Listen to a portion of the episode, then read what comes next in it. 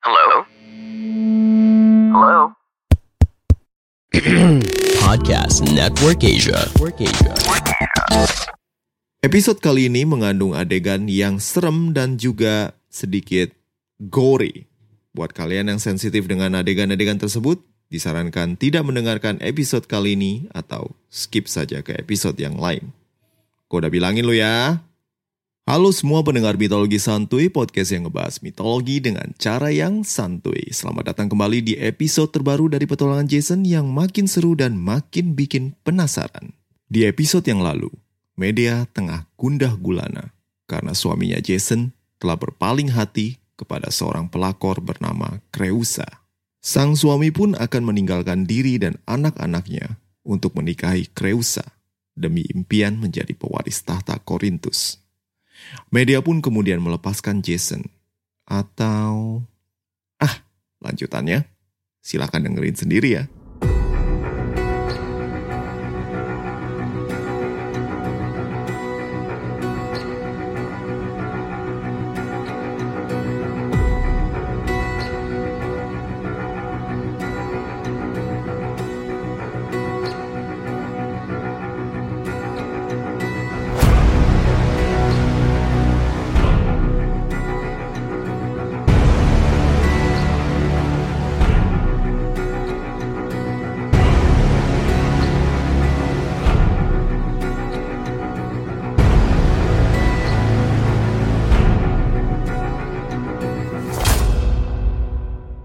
Setelah menyetujui permintaan Medea untuk membicarakan perihal masa depan Medea dan anak-anaknya dengan Kreusa, Jason pun kembali ke istana Creon.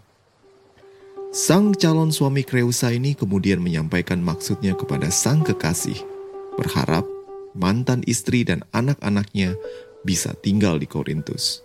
Walau Jason tak lagi menyimpan rasa cinta kepada Medea, kasihnya sebagai ayah anak-anaknya tak berubah. Dia ingin memberikan yang terbaik untuk anak-anaknya, dan berada di Korintus adalah pilihan terbaik untuk masa depan mereka. Oh iya, kalau kalian teliti mendengarkan, awalnya gue sebut Jason dan Medea memiliki 3 anak. Dan kenapa selanjutnya gue cuma nyebutin 2 anak doang? Well, anak Jason yang sulung yang bernama Thessalus tengah berada di Gunung Pelion di bawah asuhan Kiron, sang centaur yang juga merupakan guru dari Jason. Jason berharap Thessalus kelak akan tumbuh menjadi pahlawan atau pewaris kerajaan yang akan dimilikinya. Tapi itu semua sebelum Jason kepincut dengan kecantikan Kreusa dan meninggalkan Medea. Kreusa mendengarkan permintaan Jason dengan wajah penuh simpati. Ia, walaupun baru beranjak dari usia remaja, menyadari bahwa tak mungkin baginya untuk memisahkan Jason dari anak-anaknya. Namun keberadaan Medea tetap membuatnya khawatir. Mungkinkah Medea akan hidup damai tanpa mengadakan pembalasan, walau Kreusa telah merebut suaminya? Tentu ayahnya akan mendengarkan saran Kreusa. Kreusa adalah putri satu-satunya dan tak pernah sekalipun sang ayah berkata tidak pada permintaannya. Kala Kreusa tenggelam dalam kebimbangan untuk memberikan restu atau tidak kepada Medea dan putra-putra Jason, 2 orang tamu tiba. Kita tinggalkan Kreusa sejenak untuk melihat apa yang terjadi pada Medea sepeninggal Jason. Medea terduduk diam, merenung, memikirkan apakah ia akan melanjutkan rencananya. Sang putri Kolchis tahu apa konsekuensi dari rencananya. Medea tahu bahwa apa yang kelak akan dilakukannya akan membuat namanya terkenang dalam sejarah tanpa terlupa. Haruskah cinta berakhir dengan duka? Haruskah pengkhianatan dibalas dengan darah? Mungkinkah hidup dalam penyangkalan akan duka? Medea teringat akan masa bersama Jason di Kolchis. Bagaimana mata hijaunya menatap sang pemuda berambut pirang yang berdiri di balkon istananya. Sang pemuda yang kemudian menaklukkan berbagai tantangan dan juga memenangkan hatinya. Secercah asa muncul dalam nostalgia cinta masa lampau. Tak bisakah aku menerima dirinya yang telah mendua? Pertanyaan ini tiba-tiba membakar emosinya. mematikan asa yang baru timbul, bagaikan api lilin yang tertiup hembusan angin. Tak mungkin aku hidup selama dirinya tertawa bersama sang putri. Tak akan aku biarkan kebahagiaan bagian dalam hidup mereka. Aku menderita. Kuberikan segalanya. Dan pengkhianatan yang kuterima, Hekate yang kusembah, kumohon restumu. Balaskan dendamku dengan kegelapan kutukmu.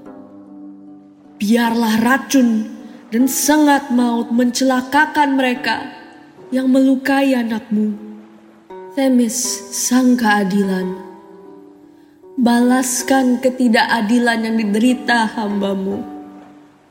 Karena kau pernah bersabda, pembalasan adalah hakmu. Hera sang pelindung pernikahan, jauhkanlah berkahmu kepada Jason pahlawan pilihanmu. Lepaskan amarahmu terhadap ia yang telah menodai kesucian sumpahnya. Helios, sang mentari kakekku, berilah restu dan perlindunganmu. Kemanapun aku pergi, di sana sinarmu menyinari. Setelah mengucapkan doa-doa ini, Medea meneguhkan niatnya untuk membalas pengkhianatan Jason. Tak ada lagi Medea yang penuh cinta dan pengabdian. Medea yang sekarang adalah sang pembalas, penuh dengan api amarah yang membakar di kedalaman dendam. Medea menyiapkan hadiah bersalut kutuk dan juga racun, sesuatu yang telah ditinggalkannya untuk mantra berkat dan obat. Dalam hadiah ini diberikannya petaka yang akan merenggut kebahagiaan siapapun yang menerimanya. Tujuan Medea hanya satu, tak ikhlas hatinya melihat Jason bahagia. Dan tibalah keesokan harinya, Medea mengutus kedua putranya yang masih belia ke istana Creon. Kedua putra Jason dan Medea ini tampan dengan rambut pirang ayahnya dan garis wajah ibunya yang sempurna. Mereka pun tiba di hadapan Kreusa dan memberikan hadiah pemberian ibunya. Kedua putra Jason ini berkepribadian sopan dan tak menyimpan dendam apapun kepada Kreusa atau Jason ayahnya. Kreusa pun menerima pemberian Medea yang dianggapnya tulus dan telah rela melepas Jason kepadanya. Setelah pamitnya kedua putra Jason, Kreusa membuka pemberian Medea. Sebuah mahkota kecil yang indah dan gaun pesta yang anggun setara dengan yang dibuat untuk para ratu kerajaan-kerajaan Yunani. Begitu indah pemberian Medea, hingga rasa curiga serta keraguan Kreusa tak lagi hinggap di pikirannya. Tentu Medea berniat tulus sampai ia memberikan hadiah yang begitu berharga kepadanya. Ah, sungguh naif benak seorang gadis. Kreusa tak ragu mengenakan kedua pemberian Medea yang terlihat indah namun menyimpan bencana. Kreusa mengenakan mahkota kecil yang berkilauan dengan permata dan juga logam mulia.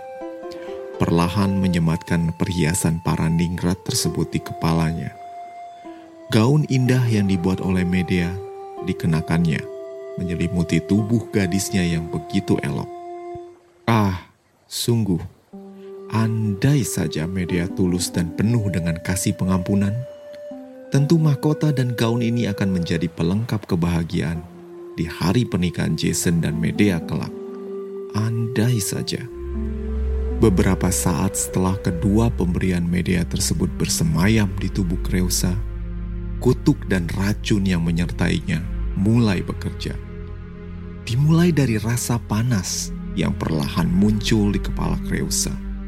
Panas bagaikan perapian menjalar dari kepala dan terus merayap ke sekujur tubuh Kreusa.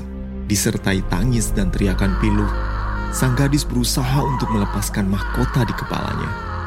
namun seolah terkunci oleh suatu kekuatan yang tak terlihat. Sang gadis tak sanggup melepaskannya. Tubuh Kreusa terasa seperti terbakar oleh api yang tak terlihat. Kulitnya melepuh dan teriakannya mulai berganti. Dari minta tolong, berubah menjadi lolongan yang tak bisa dimengerti. Racun dan kutuk Medea begitu dahsyat menyiksa Kreusa. Mendengar suara teriakan Kreusa, Raja Creon pun langsung berlari ke arah suara. Sang raja yang kala itu tengah tertidur, spontan berlari menuju kamar anaknya yang semata wayang. Creon mendapati anaknya dalam kondisi mengenaskan. Kecantikannya luntur berganti luka bakar di wajah dan sekujur tubuhnya. Creon tanpa berpikir panjang dan bertindak atas naluri seorang ayah, langsung menghampiri dan memeluk sang putri yang tengah berjuang untuk tetap hidup. Kreon meratap dan memohon kepada para dewa untuk keselamatan putrinya, tanpa menyadari bahwa racun yang terbalur dalam gaun Kreusa sekarang perlahan merambat ke tubuhnya. Kreon merasakan panas yang dirasakan oleh Kreusa sebelumnya. Namun sang raja yang terbenam dalam lautan nestapa tak menghiraukan rasa sakit tersebut. Sang ayah ingin bersama putrinya, sementara putrinya menghembuskan nafasnya yang terakhir. Tak butuh waktu lama bagi Creon untuk menyusul anaknya menuju alam maut. Sang Raja Korintus yang pongah dan berusaha untuk memberikan yang terbaik untuk putrinya, kemudian tewas bersamanya. Rencana balas dendam Medea telah berhasil. Genapkah rencananya? Lunaskah pembalasan atas dendam hianatnya? Tidak. Ini baru awal. Awal dari derita yang akan dialami oleh Jason. Tak akan ada ruang kebahagiaan yang disisakan untuk Jason, sang pengkhianat cinta.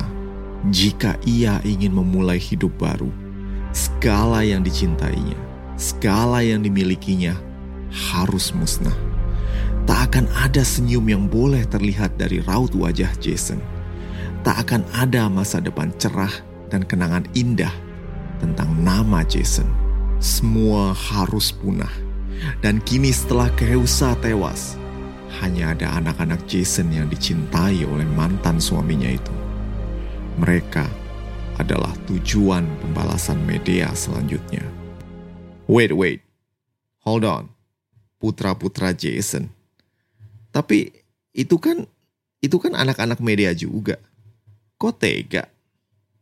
Well, Medea sebagai seorang ibu memang memiliki keraguan akan niatnya ini. Membunuh putra-putranya sendiri? Ibu macam apa ini? Sendiri dalam kegalauannya, sang wanita yang terkhianati ini berbicara pada nuraninya. Aku telah memutuskan untuk melakukannya. Membunuh anakku dan meninggalkan tempat ini. Tak akan kuberikan anak-anakku kepada orang lain yang lebih kejam untuk dibunuh. Mereka harus mati. Dan karena mereka harus mati, maka aku yang membawanya ke dunia ini, yang akan mengirimnya ke Hades. Bersiaplah hatiku. Mengapa ragu untuk kejahatan yang tragis namun niscaya ini? Mari, tanganku, genggam pedang ini dan akhiri kehidupan yang sia-sia ini. Jauhkan keraguan darimu. Jangan pikirkan anak-anakmu. Jangan pikirkan bagaimana kau mencintai mereka. Bagaimana sakit rasa persalinan untuk mereka. Karena untuk hari yang singkat ini, lupakan mereka. Berkabunglah esok. Karena walau engkau membunuh mereka, engkau masih mencintai mereka. Aku adalah wanita yang menderita. Usai berjuang melawan nuraninya, Medea pun membulatkan tekad untuk melanjutkan rencananya. Rencana untuk mengakhiri hidup kedua anaknya. Semua dilakukan demi membalas dendam kepada Jason. Seperti pepatah lama yang berkata, kebencian adalah gelas tak berdasar. Dan Medea terus menumpahkan anggur kebenciannya tanpa henti. Nah, demikianlah episode penuh tragedi dari petualangan Jason kali ini. Gimana lanjutannya? Yang sabar ya. Gua mau ngucapin terima kasih buat Syah yang udah memberikan suaranya untuk karakter Medea. Tanpanya, karakter Medea gak akan bisa dibawakan sebagus ini. Seperti biasa, untuk teman-teman yang kepengen dukung podcast ini, silahkan mampir ke laman traktir Mitologi Santuy yang tersedia di deskripsi episode. Jangan khawatir, untuk yang udah ngedukung, kalian bisa nikmatin satu episode dari petualangan Achilles. Silahkan dengar, dan ciao!